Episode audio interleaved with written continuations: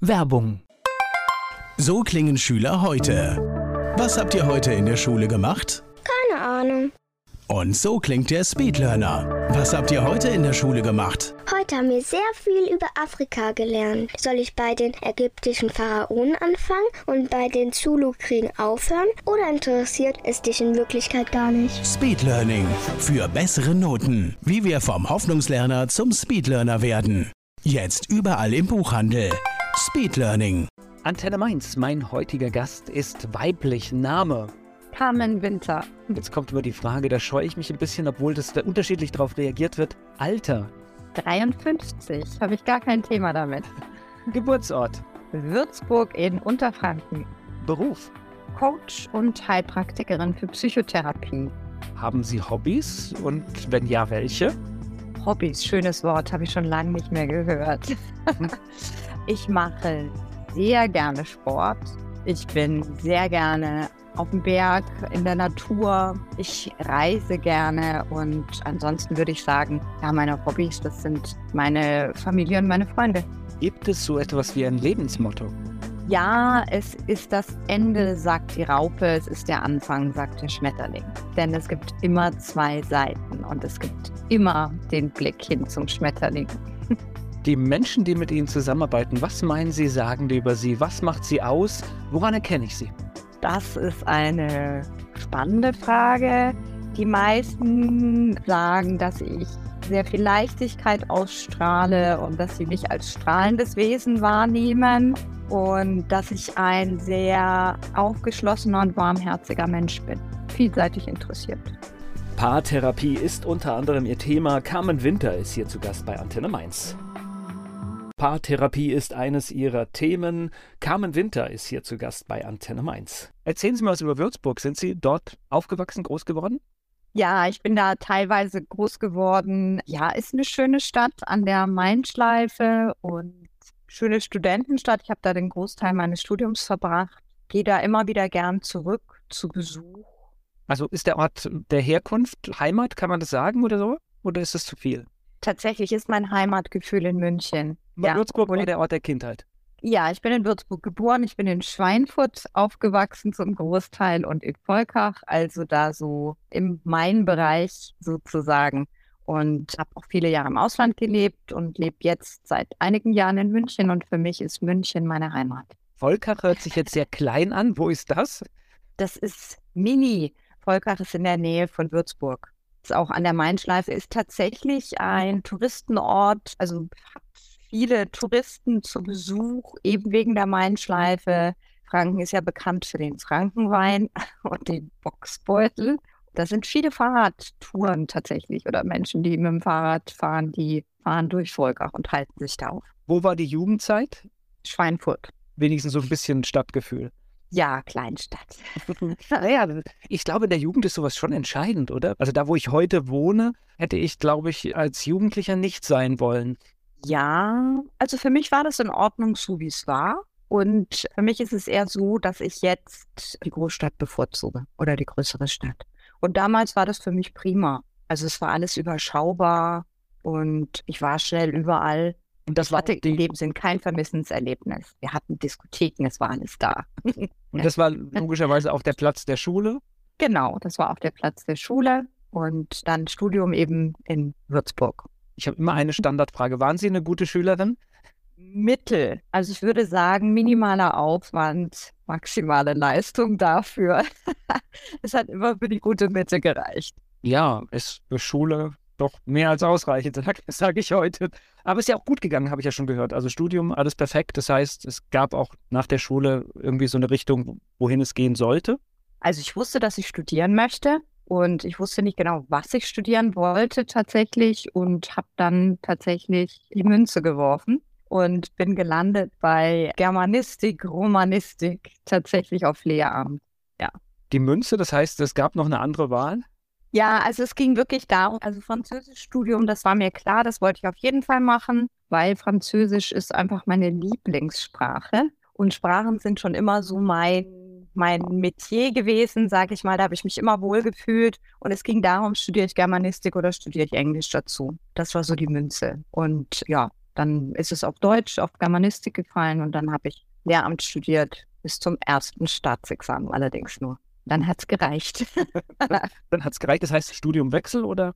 Nee, dann habe ich einen Wechsel vollzogen, dann bin ich in die Werbung gegangen und war da mehrere Jahre als Werbetexterin unterwegs. Ich war während des Studiums ein Jahr als Assistent in Frankreich an der Schule und habe da dann final für mich festgestellt, Lehrerinnen-Dasein ist nicht mein Weg. Das ist eine gute Zeit gewesen. Da war die Werbung so auch so richtig am Boomen, ne? In der Zeit, wo sie das gemacht haben. Also heute ist es ja schon ja. kritisch, aber damals war das ja richtig was richtig Tolles. Ja, es war spannend. War eine spannende Zeit, möchte ich auf keinen Fall missen. Und hat mir nochmal einen ganz anderen Einblick in die Sprache einfach auch gegeben. Ja, und egal was man später macht, es ist gut, wenn man es mit einfachen und kurzen Worten erklären kann. Das stimmt. Das stimmt. Gleich geht's weiter im Gespräch mit Carmen Winter. Carmen Winter achtet auf die Sprache, sie macht Paartherapien, coacht Menschen und vieles mehr und ist hier zu Gast bei Antenne Mainz. So, Auslandsaufenthalt Frankreich habe ich jetzt schon gehört. Was gab es noch? Genau, als in der Nähe von Lyon war ich alleine während des Studiums. Dann war ich mit meiner Familie auch in Paris. Ich war in Prag mit Familie und in Puerto Rico in San Juan. Das war mit meinem Ex-Mann. Da waren wir eben beruflich unterwegs sozusagen. Okay, das ist schon ordentlich viele Plätze. Das heißt, auch immer längere Zeit gelebt. Genau, mehrere Jahre dann lernt man viele Mentalitäten kennen. Ne? Das heißt, die deutsche Mentalität ist ja äh, speziell, obwohl ich glaube, ich habe das Gefühl, wir bauen das gesellschaftlich gerade etwas ab. Diese Genauigkeit und diese Zuverlässigkeit und mhm. was uns da so alles ausgemacht hat. Vielleicht ist es auch okay, das ein bisschen, weil ich glaube, wir haben da auch einen, einen Touch zu viel. Aber das ist ja in anderen Ländern, ja, das fängt ja schon an. In Frankreich ist ein völlig anderer Umgang. Genau, also das ist schon sehr, sehr spannend. Wir haben ja auch oft so das Gefühl als Menschen, wenn wir irgendwo Urlaub machen für ein paar Wochen, dann wissen wir genau, wie es läuft und wie es funktioniert. Tatsächlich habe ich für mich festgestellt, es ist ein Riesenunterschied, ob ich Urlaub mache und wenn es zwei Monate sind oder ob ich wirklich in dem Land lebe. Und für mich war die spannende Erkenntnis tatsächlich, dass ich mich ganz klar als Europäerin einordne mittlerweile.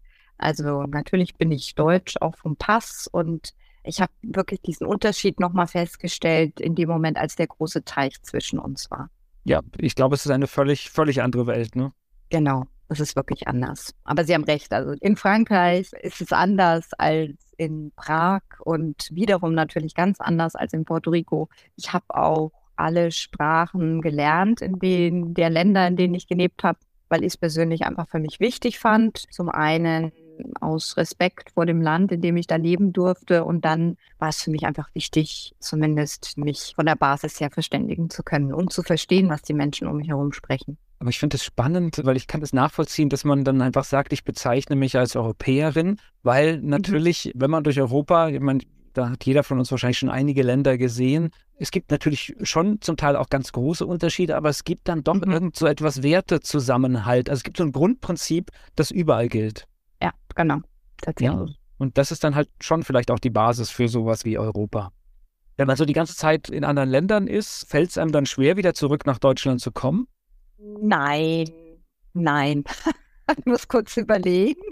Wir waren zwischendurch mal in Deutschland, da war ich noch nicht wieder bereit, zurückzukommen. Dann sind wir aber noch mal ins Ausland gegangen. Also tatsächlich ist dieser sogenannte Reverse Culture Shock, als was er bekannt ist, diese Rückkehr in die Heimat, der ist nicht zu unterschätzen. Denn gerade, ich meine, wir waren über sieben Jahre unterwegs und wir alle, ich persönlich, habe mich sehr stark verändert in der Zeit und kam zurück mit der Erwartungshaltung, alles sofort zu finden und mich da genauso wieder einzufügen, wie ich gegangen bin und habe festgestellt, da ist viel Veränderung passiert, auch bei den Menschen natürlich, die hier geblieben sind. Und ja, das war ein sehr interessanter Prozess und es gab auch einige Freundschaften, Bekanntschaften, die dann nicht mehr gematcht haben. Komisch, ne? Das Gefühl kenne ich auch, dass man oft mit der Erwartungshaltung, wenn man längere Zeit weg war, da wieder zurückkommt, dass mhm. alles noch so sein muss. Aber natürlich geht die Zeit da auch weiter, ja. Genau. Also ich hatte so ein paar wirklich witzige Begebenheiten, als ich zum Beispiel zu meinem Lieblingsbäcker zurückgekommen bin. Und das war wirklich vier Jahre dazwischen, bis ich das erste Mal wieder zu diesem Bäcker bin. Und ich komme zur Tür rein und sie sagt, ja, hallo Frau Winter, jetzt habe ich Sie aber doch eine Weile nicht gesehen. Und ich war total von den Socken und dachte mir, wow, die erkennt mich noch. Sie hat aber in dem Moment nicht realisiert, wie lange wir uns tatsächlich nicht gesehen hatten. Das war für mich so ein, das war schon wieder ein Gefühl von Heimkommen. Das ist amüsant, ne? Aber wahrscheinlich, wenn jemand so viele Menschen sieht, merkt er es wahrscheinlich wirklich nicht, wenn einer längere genau. Zeit nicht. Ja, gut, haben wir jetzt ja auch in der Corona-Zeit gesehen. Da war man ja auch an manchen Stellen zwei, drei Jahre nicht genau. und es geht danach einfach normal weiter. Ja, das stimmt. Ja. Gleich geht es weiter im Gespräch mit Carmen Winter. Carmen Winter macht Paartherapie, coacht Menschen, hat lange im Ausland erlebt, wie wir schon erfahren haben hier im Gespräch bei Antenne Mainz. Sie ist zu Gast bei uns. So, das heißt zurück in Deutschland, also Lehramt hatte sich ja schon früher erledigt. Was war dann, ich meine, irgendwas muss man ja machen, ne? Genau. Also ich habe ähm, viele Jahre auch als Relocation Consultant gearbeitet. Das heißt, ich habe Manager betreut, die für große Konzerne nach München gekommen sind und da mit der Familie schnell Fuß fassen wollten und mussten. Das heißt, Schule für die Kinder, Wohnung, bisschen Einweisung in die Kultur, wie funktioniert Deutschland. Diesen Service habe ich sozusagen kennengelernt, als ich selbst mit meiner Familie ins Ausland gezogen bin und darauf angewiesen war und dachte mir, wow, das möchte ich auf jeden Fall machen, wenn ich wieder in Deutschland bin weil das hat mir natürlich so ein bisschen meine Internationalität beibehalten. Ich konnte meine Sprachen weiter benutzen und ich wusste ja nun genau, wie sich anfühlt, als Familie in einem Land neu zu starten, in dem man die Sprache vielleicht nicht spricht, nicht weiß, wie das funktioniert, wenn man ins Krankenhaus muss. Das sind wirklich diese einfachen Dinge, die sehr herausfordernd sind. Und das habe ich eine ganze Weile gemacht. Und dann habe ich meinen Traum verwirklicht, den ich nie richtig aufgegeben hatte. Ich wollte nämlich ganz ursprünglich früher Psychologie studieren, weil mich das schon immer fasziniert hat und habe dem Glaubenssatz Folge geleistet, den ich eingepflanzt bekommen habe, nämlich, dass ich kein Mathe kann. Und alle haben mir gesagt, ja, also Psychologie kannst du vergessen, da ist so viel Statistik. Und dann habe ich mich nicht getraut. Damals war ich noch so jung und habe alles geglaubt, was man mir gesagt hat. Und habe dann über diese ganz lange Kurve der vieljährigen Lebenserfahrung, Auslandserfahrungen, verschiedener Jobs endlich meine Coaching-Ausbildung wir kriegen ja so vieles eingetrichtert und da muss man sich manchmal dann selbst äh, wirklich überwinden und auch selbst prüfen, ob es überhaupt so ist. Genau. Ich mag gerade nochmal einen Sprung zurück machen, weil ich das so mhm. spannend finde. Das heißt, dieses Menschen aus einer anderen Kultur in die deutsche Kultur einführen, das finde ich ja schon ganz fortschrittlich, dass es äh, sowas gab, weil das ist tatsächlich, ich hatte hier an dieser Stelle auch mal ein Interview mit einer Frau, die das in Unternehmen trainiert, weil gemischte Teams, das ist echt ein Riesenproblem. Da kommen Welten aufeinander und auch, äh, das fängt ja schon im Kleinen an. Wir meinen, wir haben was mit den Österreichern gemeinsam. Nein, mhm. Es sind zwei völlig unterschiedliche Kulturen. Und wenn man halt in Kontakt mit denen und näher in Kontakt ist, dann merkt man das auch, auch tatsächlich, dass das nicht einfach, nur weil sie zufällig ein bisschen dieselbe Sprache sprechen. Genau. Und da haben sie ja bestimmt auch eine Menge gute Leute kennengelernt, weil ich glaube, wer so einen Service nutzt, hat natürlich hier auch eine entsprechende Position. Genau, also das ging quer durch die Management-Ebene, muss man sagen, je nachdem, je nach Konzern tatsächlich waren das ganz spannende Begegnungen. Und wenn ich mit den Managern oder auch mit den ganzen Familien teilweise unterwegs war auf Haussuche, Schulsuche, dann waren wir manchmal tagelang gemeinsam im Auto gesessen und haben den ganzen Tag Besichtigungstermine gehabt. Und da erfährt man natürlich viel voneinander und kriegt auch einen ziemlich intensiven Einblick. Ja, wo kommen die Menschen her? Was haben sie für Wünsche und Anforderungen auch an ein Zuhause? Tatsächlich gibt es da ja auch Unterschiede. Und das war echt eine tolle Zeit. Also eine wirklich großartige Erfahrung und auch ein ganz wichtiger Service. Ich glaube, das schärft Menschenkenntnis. Ich glaube, in einem Ausmaß, wie man sich das gar nicht vorstellen kann.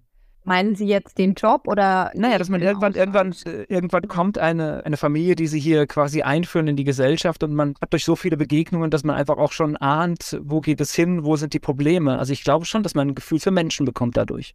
Absolut. Was ist das größte Problem, wenn man nach Deutschland kommt? Also wenn man nach München kommt, ist das größte Problem, eine Wohnung zu finden. Okay, das, das ist schon immer so, ne? Ganz klar. Ja, irgendwie. Ja, ansonsten schwer zu sagen. Also das ist sicherlich auch individuell unterschiedlich. Tatsächlich ist die Wohnungssuche, die Haussuche immer so die Basis. Denn das ist das, wo die Familie ihr Zuhause hat. Und das ist schon wichtig, dass das passt, sowohl von der Location her als auch vom ganzen Setting. Und das ist tatsächlich in einer Stadt wie München mehr als herausfordernd. Ja, schon für normale Menschen ein Riesenproblem. Ja, und es gibt natürlich diesen unglaublichen Wettbewerb auch ne, auf dem Wohnungsmarkt. Ja, und der ist ja auch wirklich, den kann man ja gar nicht so richtig beeinflussen, weil was macht man denn, wenn da irgendwie ein paar hundert Bewerber stehen? Da kann man selbst ja. die besten Unterlagen abgeben. Irgendeiner hat bessere. Genau. Ja, manchmal. Häufig. ja, wobei immer mehr Städte ziehen dem ja nach. Das ist ja nicht nur, also ist hier der, in der Mainzer Region auch mittlerweile tatsächlich ein Thema. Früher war das keins, heute ist es auch eins. Also insofern mhm. ist München nicht mehr alleine. Gleich geht es weiter im Gespräch mit Carmen Winter. Paartherapie, Coaching, das ist ihr Thema. Carmen Winter ist hier zu Gast bei Antenne Mainz. Wen wollten Sie denn coachen? Wen wollte ich coachen? Ursprünglich bin ich tatsächlich ins Coaching eingestiegen, auch mit der Idee, Experts zu coachen, beziehungsweise die Partner, die die Manager nach Deutschland begleiten und die sozusagen das Familiensetting halten.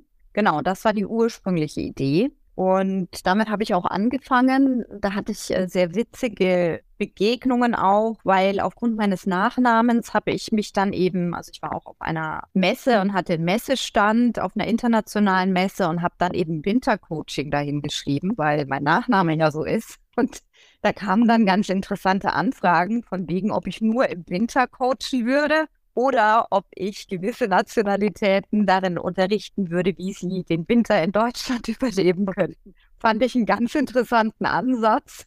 Und das hat sich dann aber schnell weiterentwickelt und ich habe das Ganze geöffnet und bin weg von diesem reinen Expert-Gedanken.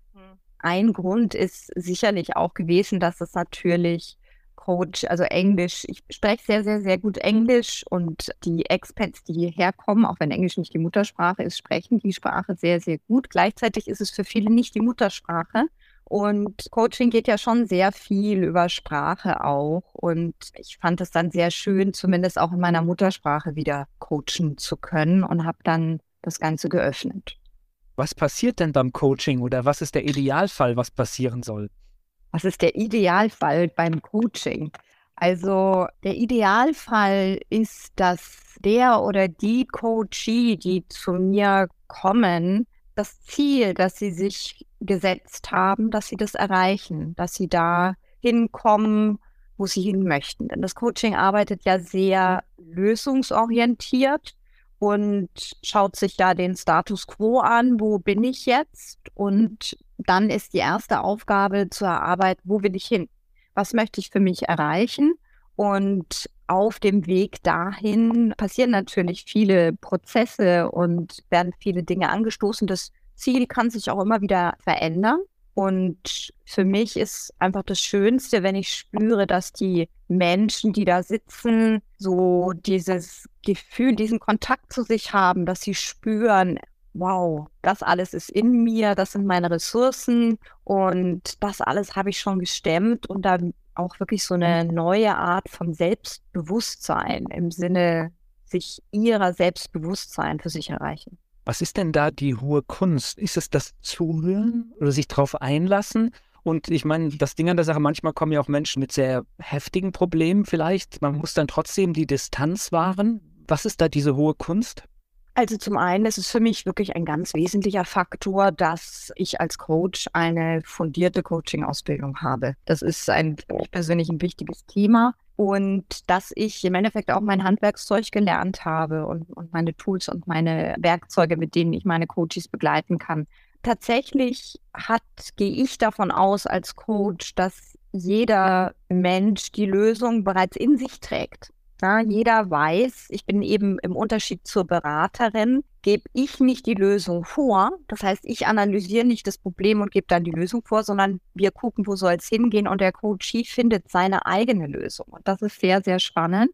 Deswegen ist der Prozess immer sehr individuell. Und ich bin im Endeffekt da, um auch den Raum zu halten, um dem Coachie auch die Sicherheit zu geben, hey, hier kannst du dich öffnen, hier darf alles sein du kannst dich hier anvertrauen und auch einfach mal deine Gedanken fließen lassen. Denn auch wenn wir mit anderen Menschen über unsere Themen reden, wenn das jetzt der Partner, die Partnerin ist, Freundin oder wer auch immer, das ist ja selten ein neutraler Raum. Ja, und die Menschen nee, begegnen uns ja. Nee, nicht, ja. nicht selten, sondern ich, ich unterstreiche, ich würde es nie als einen neutralen Raum machen. Also ich nutze alle Formen von Beratung oder Coaching, einfach weil ich gelernt habe, da sitzt dann jemand, der einfach auch wertfrei auf Dinge guckt und mir nicht einen Gefallen tut. Genau. Und das ist genau der Punkt. Das heißt, Oder das wir kommen die Menschen. Ja, genau. Das ist genau der, der, der wesentliche Punkt auch. Es geht hier nicht um Ratschläge, weil Freunde, Bekannte, die meinen es gut und wollen dann Ratschläge geben und das ist oft nicht zielführend. Genau, deswegen sitze ich da und halte diesen Rahmen, bin neutral, wertfrei und alles darf sein. Fällt mir leider von einem guten Bekannten der Spruch ein, Ratschläge sind auch Schläge. Ja, Rat geben will gelernt sein. Das ist, wenn wir nicht darum gebeten werden und ganz klar um Rat gefragt werden, ist es auch echt eine gute Sache, nichts zu sagen, sondern einfach nur zuzuhören. Ich finde das äh, tatsächlich spannend, dass man ja oft wirklich Dinge für unlösbar hält und im Gespräch mit einer neutralen, oftmals auch am Anfang unbekannten Person findet man Lösungsansätze, die schon Wochen vorher überhaupt nicht denkbar gewesen wären. Und ich finde das immer wieder faszinierend, ja. Ja, das ist ja eben ein, ein Aspekt auch, sich wirklich hinzusetzen und die Gedanken mal ungefiltert oder gefiltert durch gewisse Fragestellungen fließen zu lassen.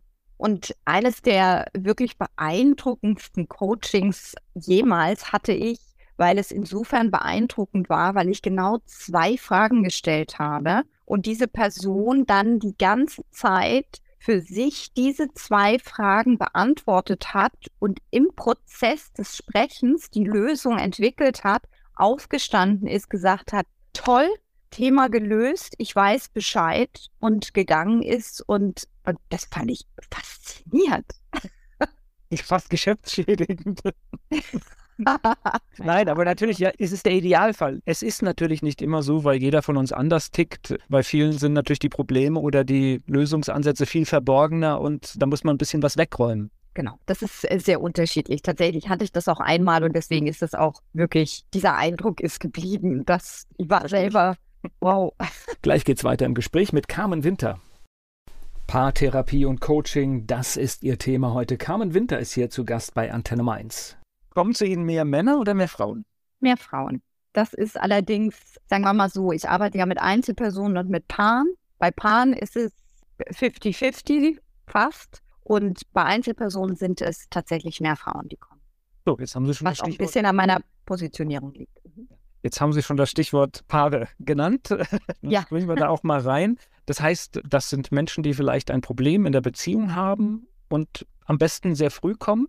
Genau, also da bin ich sehr klar im Moment in meiner Positionierung. Ich wünsche mir, dass die Paare kommen, bevor es fünf vor zwölf ist, dass die Paare zu mir kommen, wenn sie noch in Liebe und Wertschätzung miteinander verbunden sind und spüren, ah Mensch, irgendwie, wir haben uns auch schon mal besser verstanden.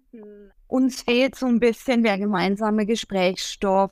Aus einem kleinen Thema wird ganz schnell ein großes Problem. Also ein wesentlicher Aspekt meiner Arbeit ist eben auch die Sprache. Und da geht es sehr stark bei Paaren um das Thema Kommunikation. Wie kommunizieren wir miteinander? Was teilen wir miteinander? Und wie sprechen wir miteinander? Und die Sprache ist ein sehr, sehr starker Hebel.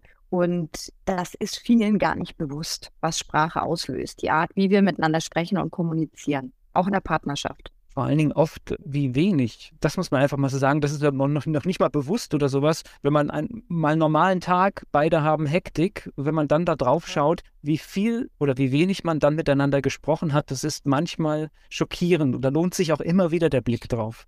Genau. Das zum einen, wie wenig gesprochen wurde und das wenige dann, wie viel wurde wirklich mitgeteilt über den Menschen selber? Wie geht's mir? Wie fühle ich mich? Wo stehe ich gerade? Was beschäftigt mich? Ja, weil ich erlebe das schon immer wieder, dass Paare sagen, ja, wir reden doch so viel miteinander. Und dann analysieren wir das mal und dann geht es wirklich darum, natürlich sprechen sie darüber, wie sie den Alltag gestalten und wer was wie wann macht. Verbindung findet ja oder Kommunikation verbindet ja auch miteinander, wenn wir uns wirklich mitteilen. Also aus unserem Tiefsten, was bewegt uns und gerade in der Beziehung, das sind ja zwei Individuen und jeder von uns entwickelt sich permanent weiter. Und da immer in Kontakt zu bleiben und rauszufinden, wo stehst du gerade, wo stehe ich gerade und sich auszutauschen, das finde ich einen ganz, ganz wesentlichen Punkt. Ja, mitnehmen, ne? Und da ist eben so mein Ziel, dass die Paare zu mir kommen, um wirklich auch neu zu lernen oder wieder einzuüben, wie sie miteinander kommunizieren, so dass sie auch wirklich wieder Verbindung aufbauen und Nähe schaffen. sich da in den letzten drei Jahren irgendwas verändert? Haben Sie diese Krise auch gemerkt in der normalen Arbeit? Ist da was anderes gekommen oder? Meinen Sie jetzt bei den Paaren oder? Nein, nein, ich, ich hatte jetzt so im Kopf, viele Menschen waren auf einmal in der Situation, dass sie normalerweise mindestens acht Stunden am Tag getrennt waren und auf einmal haben sie 24 mhm. Stunden miteinander verbracht. Und ja, ich habe das hier bei uns auch, wenn die ganze Familie immer da ist. Wir haben da zum Glück viel Platz. Das geht mhm. dann ganz gut. Ich habe immer mit Graus an diese Menschen gedacht, die in irgendeiner kleinen Wohnung in der Stadt sind und auf einmal sitzen da drei, vier Leute in, in einem Raum zusammen und, und viel zu lange in einem Raum zusammen. Absolut. Also darunter haben viele Beziehungen gelitten. Es gibt einige Beziehungen, die sicherlich danach getrennt wurden, sobald man wieder getrennte Wege gehen konnte. Es gibt allerdings auch andere, das habe ich schon wahrgenommen, die da in der Zeit zueinander gefunden haben, weil sie eben gesagt haben, endlich haben wir mal wieder Zeit, gehabt, uns miteinander zu beschäftigen. Endlich konnten wir nicht jeden Abend rausgehen, uns mit Freunden treffen, ins Kino gehen oder was wir auch sonst alles machen. Und waren alle bisschen aufeinander angewiesen. Genau. Und plötzlich waren die Menschen wieder aufeinander angewiesen sozusagen und haben sich auch wieder neu entdecken können. Und ich würde sagen, manche haben das als Chance genutzt und für andere war danach klar, okay, das war's. Und dann ist ja auch eine wertschätzende Trennung auch ein Weg. Ja, nicht umsonst mache ich auch Trennungsbegleitung, was ich eben auch einen wichtigen Aspekt finde. Na, es ist halt schade um die Lebenszeit, sage ich immer, weil wenn man sich mit irgendwas quält, ist es halt wirklich schade, weil vielleicht kann noch jeder viele Jahrzehnte gut verbringen und manchmal alleine besser als zu zweit. Ja, eben. Deswegen, ich meine, das ist natürlich eine Beziehung, auch wenn sie schwierig ist und vielleicht nicht mehr besonders lebendig, ist trotzdem eine Form der Komfortzone, weil sie bekannt ist. Und die Komfortzone zu verlassen, das ist eine große Herausforderung, ja, weil am anderen Ende der Komfortzone steht die, das große Unbekannte. Und da haben eben natürlich Menschen auch mal wieder Angst irgendwie vor dem Alleinsein oder so. Nur ganz ehrlich, wenn wir da mal schauen, es gibt viele Paare, die sind gemeinsam einsam ja, ich glaube, muss man nur ein bisschen aufmerksam um sich herum gucken, findet man, ja.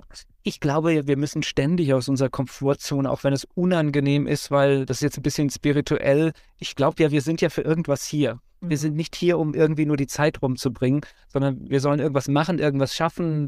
Bei manchen ist es was Kleines, bei manchen ist es was ganz Großes. Aber ich glaube, wir müssen deswegen raus und immer wieder Dinge testen. Und man darf mal in der Komfortzone verweilen, eine, um sich auch auszuruhen. Aber dann müssen genau. wir da raus.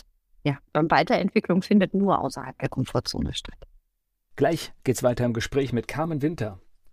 Sie hilft Menschen bei der Lösung ihrer Probleme. Carmen Winter, Paartherapeutin und vieles mehr ist hier zu Gast bei Antenne Mainz. Ich habe am Anfang das Wort Heilpraktikerin gehört. Ja. Wann ist das dazu gekommen? Heilpraktikerin für Psychotherapie. Ganz wichtig ist an der Stelle die Einschränkung. Mhm. Die Heilpraktikerprüfung für Psychotherapie habe ich vor drei oder vier Jahren gemacht, genau. Für mich war das ganz wesentlich mehr zu erfahren und zu lernen über die Psyche von uns Menschen. Ja, und auch um für mich einfach klar zu machen, wo hört Coaching auf und wo fängt zum Beispiel die Therapie an. Das sind unterschiedliche Ansätze und da finde ich sehr, sehr wichtig, verantwortungsvoll damit umzugehen. Und ich fand das eine tolle Ausbildung, hat mir sehr, sehr viel Wissen gebracht und hat mich auch nochmal ordentlich gechallenged, weil ich vor kurzem erst wieder erzählt habe, also es ist ja eine schriftliche Prüfung und dann eine mündliche Prüfung. Und kurz vor der mündlichen Prüfung bin ich fast stiften gegangen, weil ich so einen Respekt davor hatte. Und ich war total überrascht, weil ich mich sonst erinnern kann in der Schule und auch im Studium, da war das mit den Prüfungen alles nicht so keine Ahnung, da empfand ich das gar nicht als so intensiv. Und dann so auf meine, auf meine erwachsenen Jahre sozusagen, habe ich mich da selbst ganz schön unter Druck gesetzt damit. Ja, Komfortzone verlassen, ne? wieder drauf. Ja, genau. Und wir meinen ja dieses Thema der Prüfung und des neuen Lernen das meinen wir ja oft hinter uns gelassen zu haben, aber das Leben zeigt uns ja, wir müssen ständig neue Dinge lernen und das in dieser Zeit noch mehr als früher, ja, wie viele technische Entwicklungen wir heute haben und wir können die ja nicht ignorieren, sondern wir müssen sie irgendwie bestmöglich ins Leben reinbringen, aber so, dass sie uns nicht auffressen. Genau, das stimmt. Und dann dennoch vor so einem Gremium wieder zu stehen und Frage und Antwort zu stehen, das fand ich schon herausfordernd. Umso toller war natürlich dann das Erlebnis irgendwie bestanden zu haben und ja, da war ich echt richtig stolz. Ist das dann auch um, Sie haben das ja gerade gesagt, um dann so die Grenze, wo Sie jetzt einfach merken, oh, hier ist, hier ist Coaching alleine gar nicht genug, sondern hier sind ganz andere Probleme, weil ich kann mir vorstellen, wenn man anfängt, mit Menschen zu sprechen und so zwiebeltechnisch mäßig kommt man dann an Dinge ran, die ja. vielleicht zum Teil gar nicht mehr einfach mit, mit Gesprächen zu beheben sind, sondern es vielleicht etwas mehr bedarf. Auf jeden Fall. Oder also da in Gesprächen. Genau. Äh, das ist einfach auch eine andere Herangehensweise. Wie gesagt, das Coaching arbeitet sehr lösungsorientiert. Wo sind wir, wo wollen wir hin? In der Therapie schauen wir auch schon, da geht es nochmal tiefer und da geht es auch häufig auch um den Blick zurück, wo kommt das alles her? Und also da ist es mir sehr, sehr wichtig, einfach auch zu wissen, wo sind meine Grenzen. Und meistens und auch jemanden weiter zu empfehlen dann. Hatte ich also auch schon. Und meistens kommt es aus frühen Jahren, ne? Naja, die Herkunftsfamilien, da haben wir alle sehr viel. Haben wir alle was vorgelebt bekommen, erlebt, mitbekommen und als Kinder eben abgespeichert. Ja, ich finde es nur erschreckend, wenn man selbst sich halt logischerweise auch mit sich selbst beschäftigt. Warum macht man manche Dinge so? Und wenn man sich da intensiv mit beschäftigt, wo man dann so landet nachher, was die Ursache dafür ist und wo man es wiedererkennt, das ist zum Teil auch erschreckend, weil, ich sag mal, wenn man, wenn man da unser Alter erreicht hat, dann denkt man ja oft, man hat diese Sachen hinter sich gelassen und dann entdeckt man manchmal solche Sachen und sagt, oh, Unschön. Hello again. ja, genau. Da bist du wieder. Die Sachen, die Themen, die werden uns immer wieder eingespielt auf unterschiedlichen Leveln. Das ist so ein bisschen meine Sichtweise. Und wenn ich das dann bearbeitet habe, dann komme ich wieder eine Stufe höher. Und ja, vor allem das haben wir, haben wir wahrscheinlich ja alle schon mal gehabt. Ja, das will ich nie so machen wie meine Mutter oder mein Vater oder das will ich nie so sagen wie meine Eltern. Und plötzlich hört man sich selber zu und haut genau den gleichen Spruch raus, wie man ihn als Kind vielleicht mitbekommen hat. Wissen Sie, was noch schlimmer ja. ist? Die Menschen, die dann ja. das totale Gegenteil machen. Was meinen Sie damit genau? Sie wollten nie so, so etwas machen, so wie die Eltern, mhm. und sie machen dann genau das Gegenteil, was natürlich genauso zwangsgesteuert ist weil man bewusst eine Handlung macht, die anders ist, nur um nicht vielleicht in ein Muster zu kommen. Das erlebe ich auch ganz oft, was ich auch ganz amüsant finde. Und ich glaube, die hohe Kunst ist es, Dinge zu erkennen und sie am besten hinter sich zu lassen, wenn man sie nicht braucht. Ja, idealerweise. Genau. Nützlichkeit überprüfen und dann gerne umwandeln oder ablegen. Gleich geht's weiter im Gespräch mit Carmen Winter. Carmen Winter ist mein Gast hier bei Antenne Mainz. Sie achtet sehr stark auf die Sprache, was wir täglich sagen, was wir meinen. Und das ist Thema hier im Gespräch mit ihr bei Antenne Mainz. Sie machen einen Podcast. Ja, genau. Leicht und sinnig vom Umgang mit Mensch und Sprache. Da sind wir wieder bei der Sprache und die deutsche Sprache ist wirklich eine so wunderschöne Sprache, weil wir haben viele Begrifflichkeiten, nehmen wir sie auseinander, dann bekommt sie so einen wunderschönen Sinn. Also ich bringe an dieser Stelle gerne das mhm. Beispiel Zufall. Manche glauben, mhm. da passiert irgendetwas einfach so und nennen es Zufall. Ich habe da eine völlig andere Meinung dazu. Mir fällt etwas zu, weil ich Dinge irgendwie mache. Und deswegen belohnt mich das Leben dann auch entsprechend mit etwas, was mir zufällt. Und das kann man mit ganz vielen Worten machen und man kann auch ganz viel, ich habe da gerade mit einem Freund eine Challenge laufen. Wir versuchen die ganze Kriegssprache zu entfernen. Wie oft wir, was sagen wir, stürzen uns ins Gefecht oder das ist nicht kriegsentscheidend, wie, wie oft wir solche Begriffe sagen und wir ermahnen uns dann immer gegenseitig und das macht was. Absolut. Ja, genau. Also da gibt es ganz viel, da fährt jemand harte Gefechte auf oder wie heißt es? Nee, Geschütze. Unzählig gibt es, genau. Unzählige ja, ja. Wörter gibt es, die wir in der Sprache haben, wo ich einfach denke, warum? Also es gibt so viele schöne Worte dafür und dann lieber einmal schön umschreiben, als einen blöden Begriff benutzen.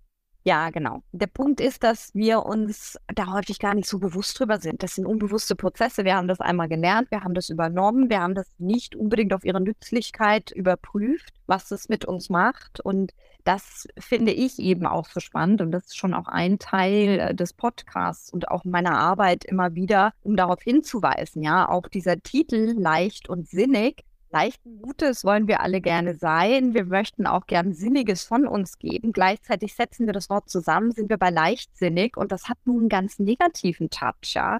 Wer leichtsinnig ist, der nimmt die Dinge nicht ernst und so. Und da gibt es ganz viele Sachen, wie Sie gesagt haben, das auseinanderzunehmen. Auch das Thema Selbstbewusstsein, was zentraler Punkt meiner Arbeit ist.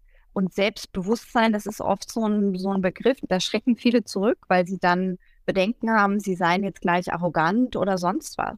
Wenn wir Selbstbewusstsein auseinanderlegen, dann haben wir sich seiner Selbstbewusstsein. Und das ist eine tolle Sache. Das bedeutet, ich weiß, was ich kann und worin ich gut bin, was meine Fähigkeiten sind. Gleichzeitig weiß ich auch, wo ich mich noch weiterentwickeln möchte und was vielleicht nicht meine Kernkompetenz ist.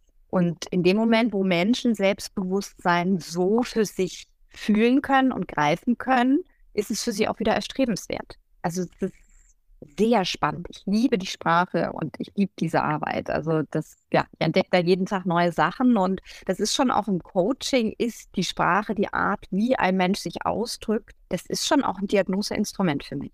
Naja, es gibt so, jeder kennt das, man sitzt in einem Meeting oder man sitzt bei einem Vortrag und auch ein Lieblingsbeispiel von mir, dann fängt jemand seine Präsentation an mit den Worten, ich freue mich, dass meine Wenigkeit heute das hier präsentieren darf. Und dann, dann durchzuckt es mhm. mich jemand, sage ich, hey, du darfst da präsentieren, du bist schon mal eins, nicht eine Wenigkeit. Weil sonst dürftest du ja gar nicht da präsentieren. Das heißt, irgendjemand hat ja gesagt, du hast eine Fachkompetenz. Und da sind wir wieder Selbstbewusstsein, dass man eine Ahnung von irgendwas hat, vielleicht nicht perfekt ist. Das ist aber okay, wenn man sich da richtig einordnet ist das ideal. Offen sein für mehr Wissen, aber gleichzeitig auch zu sagen, hey, ich kann was.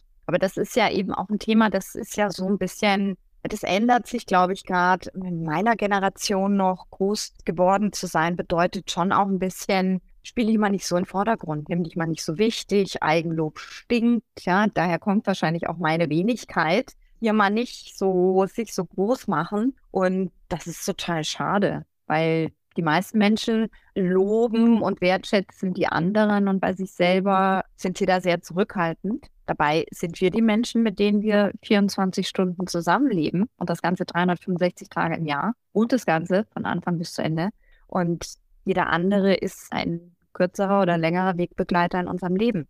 Jetzt sind wir aber gerade mit diesem Satz, der der Eigenlob stinkte. Das sind auch diese Sätze, das ist so ein Beispiel, der uns irgendwann eingepflanzt wird und der dann ganz fest drin sitzt und im Prinzip an vielen Stellen, manchmal ist es ja auch okay, darüber nochmal nachzudenken. Also ich denke jetzt hier an Deutschland sucht den Superstar. Da wäre es gut, wenn manchmal eine soziale Kontrolle wäre, bevor jemand vor die Kamera geht und etwas nicht kann. Aber gleichzeitig verhindert er das manchmal, wenn jemand was gut kann, dass er vielleicht diesen Schritt macht. Absolut, das sind die sogenannten Glaubenssätze. Das sind Sätze, die wir mal gehört haben und abgespeichert sind und die wir über uns glauben. Mein Beispiel, ich habe kein Psychologie studiert, weil ich gehört habe, du kannst kein Mathe. Ja, das ist ein Glaubenssatz, der hat wirklich dazu geführt, dass ich über viele Umwege erst dahin gekommen bin, wo ich hin wollte. Und davon haben wir ganz, ganz viele in uns. Und das ist natürlich auch ein ganz, ein wesentlicher Aspekt im Coaching, da mal zu schauen, welche Glaubenssätze haben wir oder hat der Mensch über sich? Wie nützlich sind die? Und sind das überhaupt tatsächlich Dinge, die dieser Mensch über sich selbst glaubt? Oder hat er das irgendwann mal gehört über sich oder abgeleitet? Und das da wirklich reinzugehen, das aufzulösen, und rauszufinden, das bringt uns immer mehr in Kontakt mit uns selber und das ermöglicht immer mehr ein authentisches Leben. Und da sind wir bei Ihrer Aufgabe. Ne? Da helfen Sie Menschen dabei, weil es manchmal auch schwer ist, selbst diese richtigen Fragen zu finden und zu stellen. Und selbst ich als Coach habe eine Coach, zu der ich regelmäßig gehe, denn ich sehe ja selbst in meinem eigenen System manchmal den Wald vor lauter Bäumen. Obwohl ich theoretisch weiß, der Perspektivenwechsel hilft oft. Äh, das gebe ich auch immer meinen Coaches mit.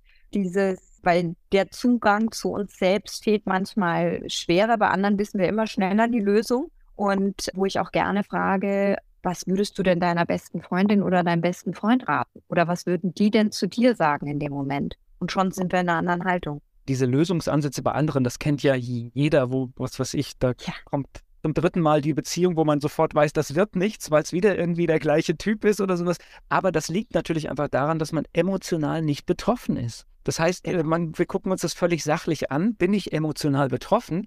Gucke ich ganz anders. Genau. Bin ich emotional betroffen? Emotional betroffen, dann ist es manchmal so, als würde ich in einem Labyrinth umherirren und den Ausweg suchen, mir da die Nase anhauen und da rausfinden, dass es nicht weitergeht bin ich emotional nicht involviert, bin ich ja, habe ich eher die Möglichkeit, oder das ist das, was das Coaching auch macht, diese sogenannte Helikopterperspektive einzunehmen. Und dann erheben wir uns und gucken aus einer anderen Perspektive drauf. Und schon wird klar, welche Lösungsmöglichkeiten es da geben kann. Aber es gibt, das habe ich jetzt rausgehört, es gibt viele Situationen, in denen Coaching in Frage kommt. Und das muss auch nicht immer das ganz große Problem sein. Es können manchmal auch die kleinen Dinge sein, mit denen man nicht weiterkommt. Absolut. Also das können berufliche Themen sein, das können private Themen sein. Mache ich mich selbstständig, wechsle ich den Job. Da gibt es ganz, ganz viele Sachen. Trenne ich mich, bleibe ich in der Beziehung. Und bei mir geht es schon auch sehr, sehr stark um das Thema Self-Empowerment, also eben im Zusammenhang auch mit Frauen ganz stark, Female Self-Empowerment, das Thema Selbstbewusstsein, Selbstwert, da in die Selbstwertschätzung zu kommen und in das Gefühl zu kommen, was wir für tolle Menschen sind. Das ist leider, das sehe ich, beobachte ich immer noch ganz oft im beruflichen Kontext, dass leider Frauen sich oft, da geht es jetzt noch nicht nur um das Thema Geld, sondern auch in dem, was sie können und was sie leisten, unter Wert verkaufen. Also es ist wirklich ein weibliches Thema. Also das sage ich jetzt hier als Mann, es ist ein weibliches Thema. Das ist so und daran dürfen wir arbeiten, daran sollen wir arbeiten. Und ein Begleitfaktor da oder ein unterstützender Faktor da ist zum Beispiel auch die Sprache. Wirklich ganz klar für sich einzustehen und klare Aussagen zu treffen und klar für die eigenen Wünsche und Bedürfnisse einzustehen. Ohne hätte, könnte eigentlich vielleicht diese kleinen Füllwörter, die gerne verwendet werden, um zwar eine Aussage zu tätigen und sie gleichzeitig so in Watte zu packen. Wir haben ja gerade bei Frauen, insbesondere wenn sie, wenn sie Kinder zur Welt gebracht haben, die ersten Jahre organisiert haben. Ich kenne kaum Menschen, die besser organisieren, managen können, als nach dieser Erfahrung. Das ist eine richtig, richtig gute Kompetenz. Das wird sowas von unterschätzt. Genau. Das wird leider sehr unterschätzt und das ist schon auch natürlich so ein bisschen ein gesellschaftliches Thema. Und das ist auch ein Teil meiner, meiner Arbeit, wenn ich mit Frauen arbeite. Häufig wirklich gerade das Thema Emptiness, wenn die Kinder aus dem Haus sind und die Frau die Vollzeit-Familienmanagerin war, dann stellt sich für viele schon die Frage so und jetzt und ich war so lange nicht mehr im Beruf. Und dann gehe ich eben genau auch über diese, über diesen Ansatz ran. Ne? Als Mutter hast du unglaublich viele Kompetenzen. Ja, du bist an sehr flexible Arbeitszeiten gewohnt, du bist extrem stressabrupt, du bist Eventmanagerin und ganz, ganz, ganz viele Dinge auf einmal. Und das macht was mit den Frauen, wenn sie plötzlich spüren, was sie da alles in die Welt gebracht haben und geleistet haben. Manche übersehen sogar, das heißt also, wenn man so Kinder großzieht, dann macht man ja dann auch so Dinge, man engagiert sich hier im Kindergarten, man engagiert sich hier in der Schule, ist da ein Elternsprecher. Das sind Sachen, die werden oft, wo ich dann, wenn man zwischen Bewerbungsgespräche hat, die völlig unterschlagen werden. Es sind aber Kompetenzen. Das sind richtige Kompetenzen, weil Elternsprecher kann genauso schwierig sein, wie in einem Unternehmen eine Abteilung zu leiten.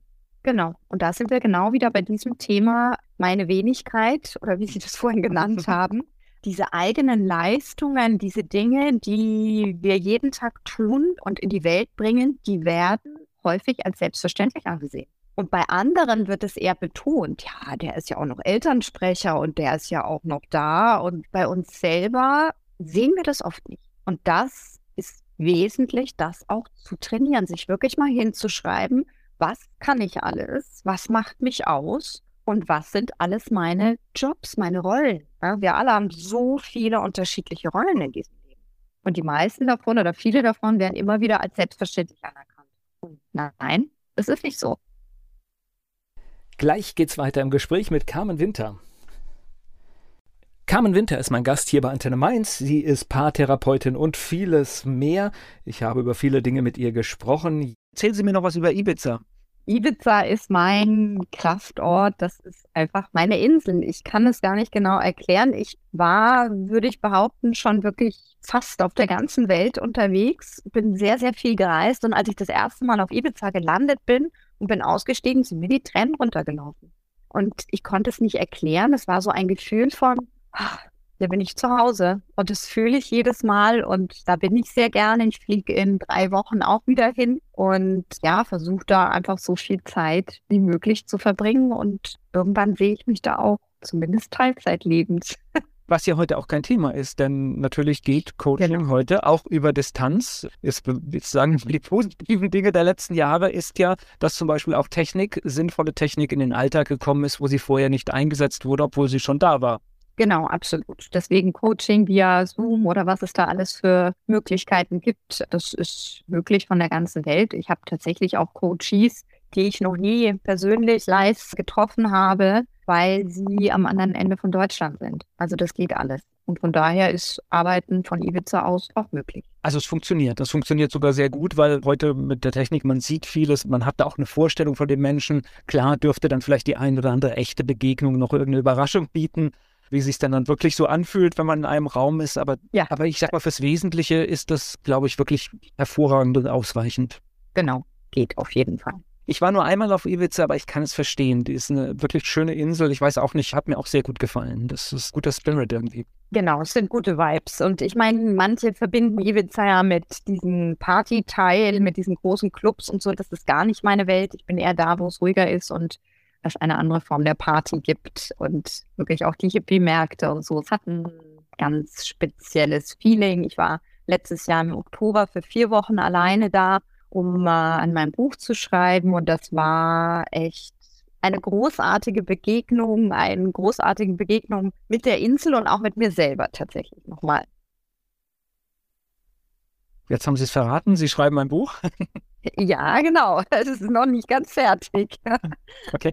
Das Thema, was wir heute besprochen haben, nehme ich an. Ja, genau. Es geht um das Frausein in den unterschiedlichsten Lebenphasen, in den unterschiedlichsten Rollen. Es geht um das Thema Glaubenssätze und um Weiterentwicklung. Und es geht darum, dass es immer der richtige Zeitpunkt ist, um sich zu verändern und um sich weiterzuentwickeln und um loszugehen. Weil das ist so ein Thema, wie gesagt, ich bin, bin über 50 und ich höre immer mal wieder von Frauen, die so oder uns Frauen wird ja auch so dieser Satz so ein bisschen mitgegeben, die Frau über 50 ist unsichtbar und wenn dann mal die Wechseljahre kommen und so weiter. Und ich habe das jetzt schon auch erlebt in der Coaching-Praxis, dass mir Frauen gesagt haben, ja, das lohnt sich ja jetzt nicht mehr und jetzt bleibe ich lieber bei dem Partner, weil ich weiß nicht, ob ich nochmal einen finde. Und das macht mich tatsächlich, wo ich mir denke, oh, Mädels, Ladies, raus. Das ist eine ganz wesentliche Zeit nochmal, und da geht noch mal richtig viel. Deswegen ist es immer der richtige Zeitpunkt, wenn wir es fühlen. Ja. Eine Menschen, die sich mit 75 Jahren selbstständig gemacht haben. Und das ist für mich das Leitbild. Genau. Es gibt niemals, der, der richtige Zeitpunkt ist jetzt. Genau. Der richtige und, Zeitpunkt ist jetzt. Und es gibt auch keine Begrenzung, wenn ich das körperlich kann, wenn ich da noch fit genug bin, kann ich in jedem Alter etwas Neues anfangen. Und da bin ich wieder bei dem, was ich zwischendrin mal gesagt habe, und dann sollte ich es auch tun. Absolut. Und da ist eben das Buch ein Begleitbaustein auch mit ein paar Tools, die es an die Hand gibt und ein paar Impulsen. Es soll Mut machen. So, dann ist der Druck jetzt raus. Jetzt muss das Buch fertig werden. Genau. Deswegen gehe ich da ganz offen damit um, weil es liegt schon da. Das kriegt jetzt nochmal ein Makeover von mir und dann schauen wir mal weiter. Aber es ist ein spannender Prozess, so ein Buch zu schreiben. Also, und das ist auch etwas, was ich schon so, so viele Jahre tun wollte. Ich habe immer irgendwie Ausreden gefunden, weshalb das gerade nicht passt und habe mich dann selbst dabei ertappt, dass ich riesen Respekt davor hatte, das Buch tatsächlich zu schreiben, rauszubringen. Und oft ist ja die Angst im Hintergrund, dass es dann nicht gut genug wird oder so, ja. Ja, aber wer beurteilt das denn? Ja, genau. Es gibt manchmal auch Dinge, die macht man vielleicht auch für andere, aber vorrangig macht man sie für sich selbst. Ja. Und das kann auch manchmal ein Buch sein. Ja, das ist dann schön, wenn andere Absolut. das toll finden und nutzen können, aber es ist der eigene Meilenstein und dann geht es erstmal um das eigene Werk. Absolut, genau. Auf meiner To-Do-Liste des Lebens ist es auf jeden Fall ein ganz wichtiger Haken, den ich da dann setzen möchte. Wie finde ich sie? Wahrscheinlich ganz einfach Carmen Winter in die Suchmaschine des Vertrauens eingeben und dann kommt man zu ihnen. carmenwintercoaching.de, genau. Okay, also, also über meinen Podcast und Instagram und ja. Sehr, sehr spannend. Danke für den Einblick. Ich hatte schon öfters mal an dieser Stelle über Coaching gesprochen. Sie haben es aber tatsächlich sehr schön geschafft, da einen Einblick zu geben. Und ich glaube, es liegt auch daran, dass Sie das schon lange machen und da auch Ihren Bereich so gefunden haben weil ich erlebe es auch oft, dass manche im Thema hin und her springen. Und ich glaube, gerade im Coaching ist die große Erfahrung, wenn man, wenn man sich so ein, zwei Themen widmet, dass man dann auch eine richtige Tiefe da drin bekommt. Ja, und tatsächlich haben die Themen mich gefunden. Also das ist so ein Entwicklungsprozess gewesen, wie ich gesagt habe. Ich bin so gestartet und das ist eben auch eine Erfahrung im Leben. Die Dinge entwickeln sich und da, ja, es ist mein, es ist mein absoluter Traumjob. Und ich mache jetzt noch eine Ausbildung zur kognitiven Verhaltenstherapeutin. Das fängt jetzt auch noch an, sodass ich dann auch vertieft noch therapeutisch arbeiten werde. Das Coaching wird allerdings immer bei mir bleiben. Und ich liebe diese Arbeit. Es ist, es ist einfach immer wieder auch ein Geschenk für mich. Ich meine, es sind Menschen, die kenne ich nicht, die kommen bei mir zur Tür rein und nach einer Stunde haben sie mir auch so viel Vertrauen geschenkt. Und das ist toll. Das ist ein super Gefühl. Danke für das Gespräch. Danke Ihnen.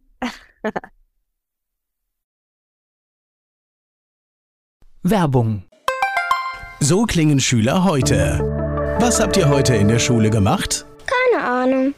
Und so klingt der Speedlearner. Was habt ihr heute in der Schule gemacht? Heute haben wir sehr viel über Afrika gelernt. Soll ich bei den ägyptischen Pharaonen anfangen und bei den Zulu-Kriegen aufhören? Oder interessiert es dich in Wirklichkeit gar nicht? Speedlearning. Für bessere Noten. Wie wir vom Hoffnungslerner zum Speedlearner werden. Jetzt überall im Buchhandel. Speedlearning.